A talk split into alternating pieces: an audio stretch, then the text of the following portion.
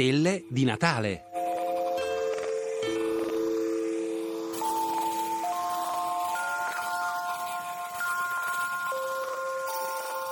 Le sirene di Titano. Su Titano c'è ben più del clima. Le donne, per esempio, sono le più belle creature che esistano tra il Sole e Betelgeuse. È uno dei tanti dialoghi scanzonati che compaiono tra le pagine di Le sirene di Titano, il secondo romanzo di Kurt Vonnegut del millenovecentocinquantanove.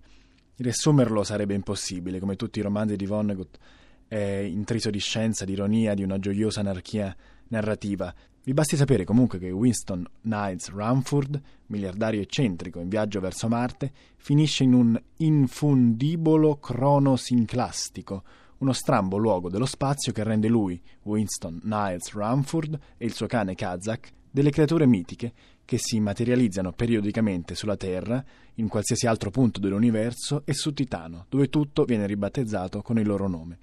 Tra scienza, fantascienza e cazzeggio, termine caro allo stesso Vonnegut.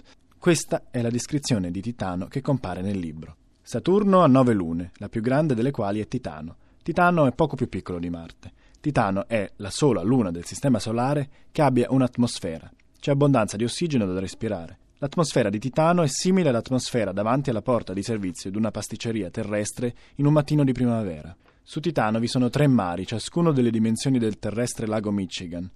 Le acque di tutti e tre sono fresche e limpide come smeraldi. I tre mari si chiamano Mare Winston, Mare Niles e Mare Rumfoord.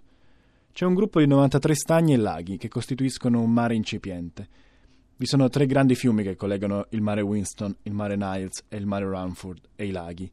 Questi fiumi, con i loro affluenti, sono capricciosi, variamente ruggenti, irrequieti, precipitosi. I loro capricci sono determinati dalle strette fluttuanti in modo pazzo dalle otto lune sorelle e dalla prodigiosa influenza di Saturno. I tre fiumi sono conosciuti come Fiume Winston, Fiume Niles e Fiume Rumfoord. Vi sono boschi e prati e montagne.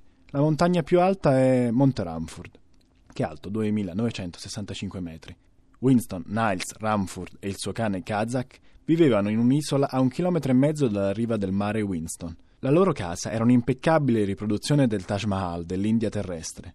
Era stata costruita da manodopera marziana.